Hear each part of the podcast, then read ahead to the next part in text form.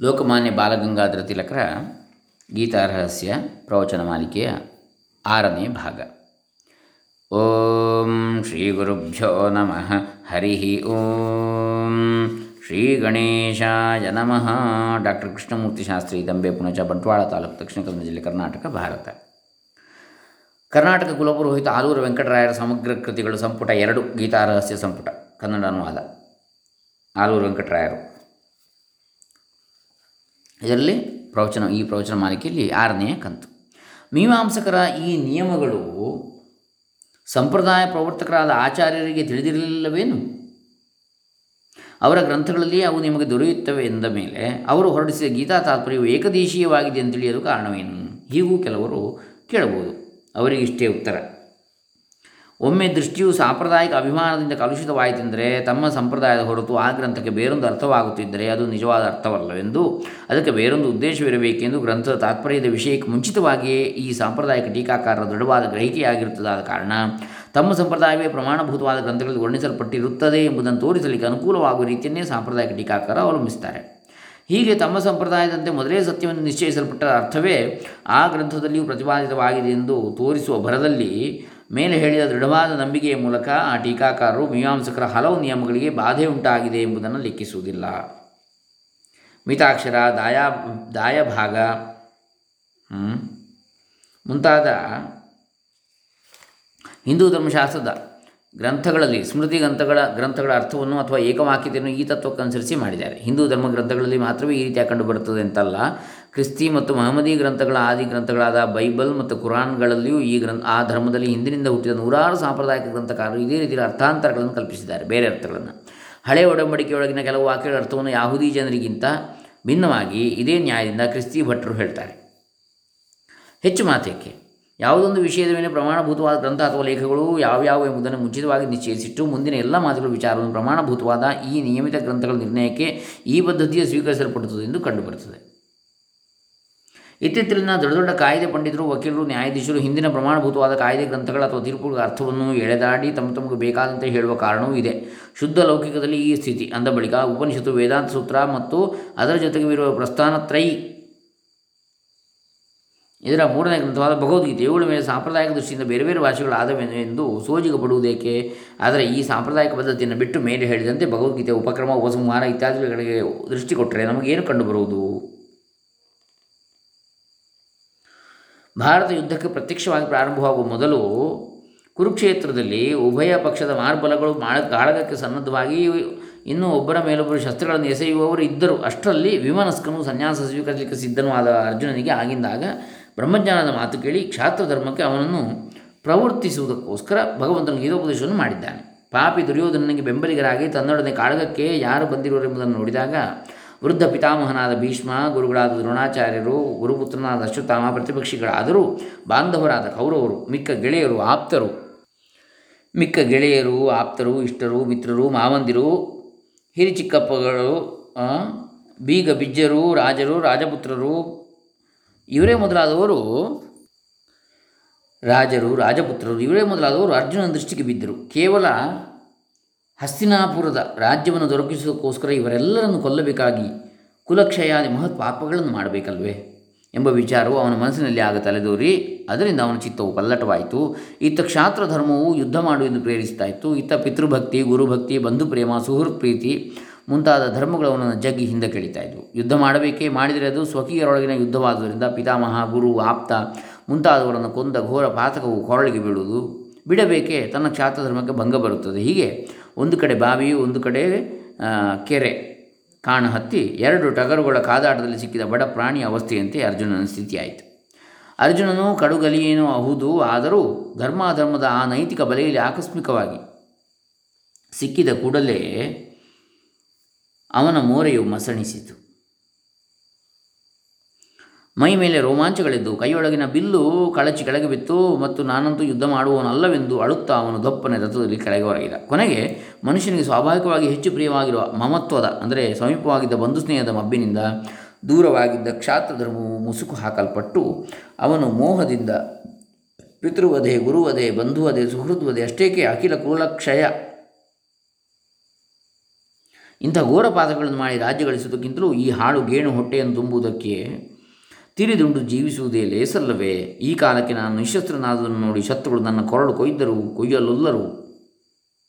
ನಾನು ಮಾತ್ರ ಕಾಳಗದಲ್ಲಿ ಸ್ವಕೀಯರನ್ನು ಕೊಂದು ಅವರ ರಕ್ತಾಂಶಗಳಿಂದ ದೂಷಿತವಾಗಿಯೂ ಅಭಿಶಾಪದಿಂದ ಗ್ರಸ್ತವಾಗಿಯೂ ಇರುವ ಭೋಗವನ್ನು ಉಪಭೋಗಿಸಲು ಎಂದಿಗೂ ಹವಣಿಸಲಾರೆನು? ಕ್ಷಾತ್ರ ಧರ್ಮವಾದರೆ ಏನಾಯಿತು ಪಿತೃವಧೆ, ಬಂಧುವಧೆ, ಗುರುವಧೆ ಇಂಥ ಭಯಂಕರ ಪಾತ್ರಗಳನ್ನು ಮಾಡ ಹೇಳಿದರೆ ಸುಡದೆ ಆ ಕ್ಷಾತ್ರ ಧರ್ಮವು ಬೆಂಕಿ ಹತ್ತಲಿ ಅಂತಹ ಕ್ಷಾತ್ರ ನೀತಿಗೆ ಪ್ರತಿಪಕ್ಷಗಳಿಗೆ ಈ ಮಾತು ತಿಳಿಯದೆ ಅದು ಅವರು ನೀಚರಾದರೆಂದು ನಾನು ಅವರದ್ದೇ ಕುಣಿಯಬೇಕೆ?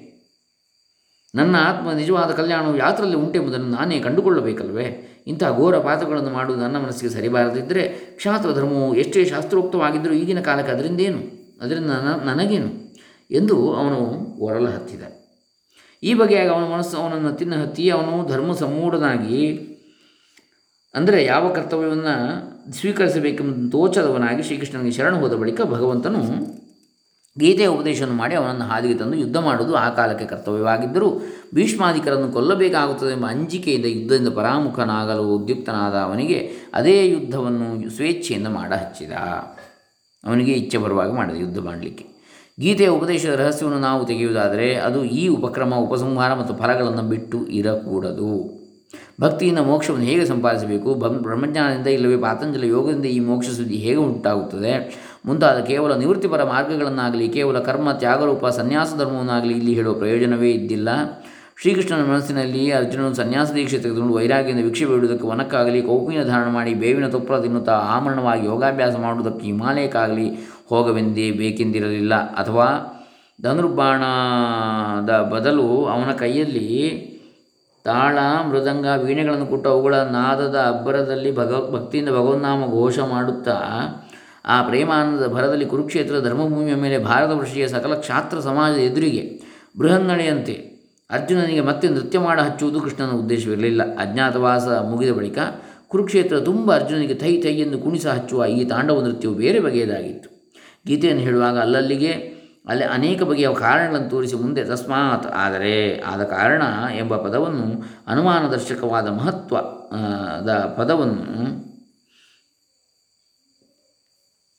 ಸೇರಿಸಿ ತಸ್ಮಾತ್ ಯುದ್ಧಸ್ವ ಭಾರತ ಎಲೆ ಅರ್ಜುನನೇ ಆದ ಕಾರಣ ಸಮರಕನಾಗು ತಸ್ಮಾದ್ ಉತ್ತಿಷ್ಟ ಕೌಂತೆಯ ಯುದ್ಧಾಯ ಕೃತ ನಿಶ್ಚಯ. ಆದ್ದರಿಂದ ಯುದ್ಧ ಮಾಡಲು ನಿಶ್ಚಯ ಮಾಡಿ ಚಟ್ಟನೆ ಏಳು. ತಸ್ಮಾದ್ ಅಸಕ್ತಸ್ತಂ ಕಾರ್ಯಂ ಕರ್ಮ ಸಮಾಚಾರ.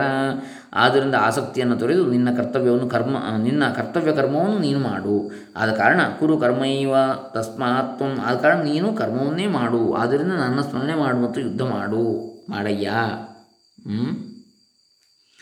ಎಲ್ಲವನ್ನೂ ಮಾಡುವವನು ನಾನಾಗಿದ್ದು, ನೀನು ನಿಮಿತ್ತ ಮಾತ್ರ, ನಿಮಿತ್ತ ಮಾತ್ರನಾಗಿರುವೆ. ಆದ್ದರಿಂದ ಕಾಳಗ ಮಾಡಿ ಹಗೆಗಳನ್ನು ಗೆಲ್ಲು, ಶಾಸ್ತ್ರತಃ ಪ್ರಾಪ್ತವಾದ ಕರ್ತವ್ಯ ಮಾಡುವುದೇ ನಿನಗೆ ಉಚಿತ ಎಂದು ನಿಶ್ಚಯಾರ್ಥಕವಾದ ಕರ್ಮಪರವಾದ ಉಪದೇಶವನ್ನು ಅರ್ಜುನನಿಗೆ ಮಾಡಿದ್ದು.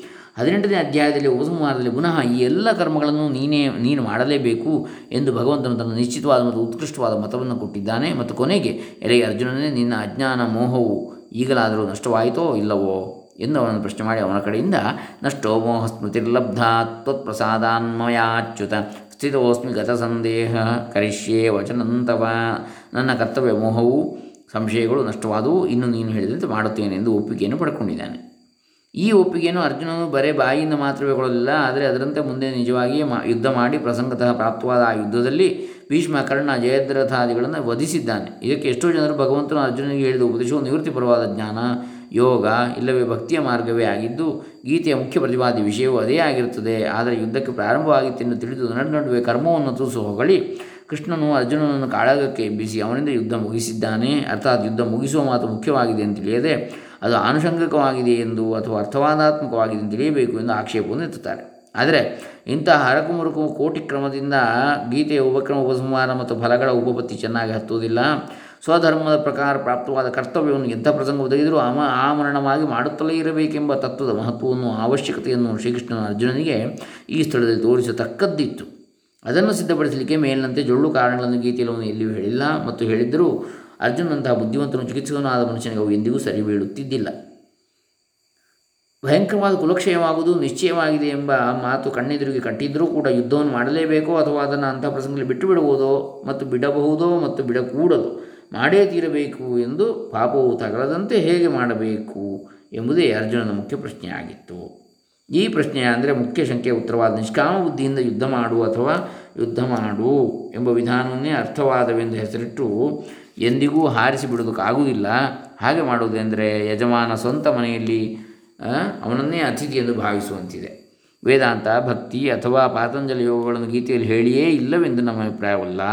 ಆದರೆ ಪರಸ್ಪರ ವಿರುದ್ಧ ಧರ್ಮಗಳ ಇರುಕಿನಲ್ಲಿ ಸಿಕ್ಕಿ ಇದನ್ನು ಮಾಡಲು ಅದನ್ನು ಮಾಡಲು ಎಂದು ಕರ್ತವ್ಯ ಮೂಢನಾದ ಅರ್ಜುನನಿಗೆ ಕರ್ತವ್ಯದ ನಿಷ್ಪಾಪವಾದ ದಾರಿ ಯಾವುದೆಂದು ಗೊತ್ತಾಗುವಂತೆಯೂ ಕ್ಷಾತ್ರ ಧರ್ಮಕ್ಕೆ ಅನುಸರಿಸಿ ಶಾಸ್ತ್ರೋಕ್ತ ಕರ್ಮಗಳನ್ನು ಮಾಡಲಿಕ್ಕೆ ಅವನನ್ನು ಪ್ರವರ್ತಿಸುವಂತೆಯೂ ಗೀತೆಯಲ್ಲಿ ಈ ಮೂರು ವಿಷಯಗಳು ಹೊಂದಿಕೆಯಾಗಿರಬೇಕೆಂಬುದು ನಮ್ಮ ಅಭಿಪ್ರಾಯ. ತಾತ್ಪರ್ಯ ಏನೆಂದರೆ ಪ್ರವೃತ್ತಿ ಧರ್ಮದ ಜ್ಞಾನವೇ ಇಲ್ಲಿ ಪ್ರಸ್ತುತವಾಗಿದೆ. ಇತರ ಸಂಗತಿಗಳು ಅದನ್ನು ಸಿದ್ಧಪಡಿಸುವುದಕ್ಕಾಗಿ ಅಂದರೆ ಅವುಗಳನ್ನು ದುರ್ಲಕ್ಷಿಸಿ ಗೀತೆಯೊಳಗಿನ ಬ್ರಹ್ಮಜ್ಞಾನ ಇಲ್ಲವೇ ಭಕ್ತಿಗಳು ತಮ್ಮ ತಮ್ಮ ಸಂಪ್ರದಾಯಗಳಿಗೆ ಹೇಗೆ ಅನುಕೂಲವಾಗಿರ್ತವೆ ಎಂಬ ವಿಷಯವನ್ನೇ ಎತ್ತಿ ನಿವೃತ್ತಿ ದೃಷ್ಟಿಯಿಂದ ಅದನ್ನೇ ಅರಿಯುವುದರಲ್ಲಿ ತೊಡಗಿದ್ದಾರೆ. ಜ್ಞಾನ ಭಕ್ತಿಗಳಿಗೂ ಕರ್ಮಕ್ಕೂ ನಿತ್ಯವಾದ ಸಂಬಂಧವನ್ನು ನೀಡುವುದು ಮಹತ್ ಪಾಪವೆಂದೇ ಇವರ ತಿಳುವಳಿಕೆ.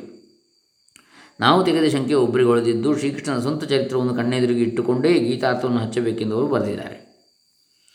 ಶ್ರೀ ಕಾಶಿ ಕ್ಷೇತ್ರದಲ್ಲಿ ಮೊನ್ನೆ ಮೊನ್ನೆ ಸಮಾಧಿಸ್ಥರಾದ ಪ್ರಸಿದ್ಧ ಅದ್ವೈತ ವನವಂಶ ಶ್ರೀಕೃಷ್ಣಾನಂದ ಸ್ವಾಮಿಗಳು ಬರೆದ ಗೀತಾರ್ಥ ಪರಾಮರ್ಶವೆಂಬ ಭಗವದ್ಗೀತೆ ಮೇಲೆ ಚಿಕ್ಕ ಸಂಸ್ಕೃತ ನಿಬಂಧದಲ್ಲಿ ತಸ್ಮಾತ್ ಗೀತಾನಾಮ ಬ್ರಹ್ಮವಿದ್ಯಾ ಮೂಲಂ ನೀತಿಶಾಸ್ತ್ರಂ ಆದ್ದರಿಂದ ಗೀತೆ ಎಂಬ ಎಂದರೆ ಬ್ರಹ್ಮವಿದ್ಯೆಯಿಂದ ಸಿದ್ಧವಾಗುವ ನೀತಿಶಾಸ್ತ್ರವು ಅರ್ಥಾತ್ ಕರ್ತವ್ಯ, ಧರ್ಮಶಾಸ್ತ್ರವು ಎಂದು ಸ್ಪಷ್ಟವಾದ ಸಿದ್ಧಾಂತವನ್ನು ಮಾಡಿದ್ದಾರೆ. ಜನ್ಮ ಪಂಡಿತ ಪ್ರೊಫೆಸರ್ ಡಾಯಸನನ್ನು ಉಪನಿಷತ್ತುಗಳ ತತ್ವಜ್ಞಾನವೆಂಬ ತನ್ನ ಗ್ರಂಥದಲ್ಲಿ ಒಂದು ಕಡೆಗೆ ಭಗವದ್ಗೀತೆಯ ಸಂಬಂಧದಲ್ಲಿ ಇದೇ ಬಗೆಯ ಉದ್ಗಾರಗಳನ್ನು ತೆಗೆದಿದ್ದು, ಮತ್ತು ಕೆಲವು ಪಾಶ್ಚಾತ್ಯ ಮತ್ತು ಪೌರಾತ್ಯ ಪೌರ್ವಾತ್ಯ ಗೀತಾ ಪರೀಕ್ಷೆಗಳು ಇದೇ ಮತವನ್ನು ಪ್ರದರ್ಶಿಸಿದ್ದಾರೆ. ಆದರೆ ಇವರಲ್ಲಿ ಯಾರೂ ಸಮಗ್ರ ಗೀತಾ ಗ್ರಂಥವನ್ನು ಪರೀಕ್ಷಿಸಿ ಕರ್ಮಪರ ದೃಷ್ಟಿಯಿಂದ ಅವುಗಳೊಳಗಿನ ಯಾವತ್ತೂ ಪ್ರತಿಪಾದನೆಗಳ ಮತ್ತು ಅಧ್ಯಾಯಗಳ ಹೊಂದಿಕೆಯು ಹೇಗೆ ಕೂಡುತ್ತದೆ ಎಂಬುದನ್ನು ವಿಶದವಾಗಿ ಸ್ಪಷ್ಟೀಕರಿಸೋದಕ್ಕೆ ಯತ್ನಿಸಿಲ್ಲ.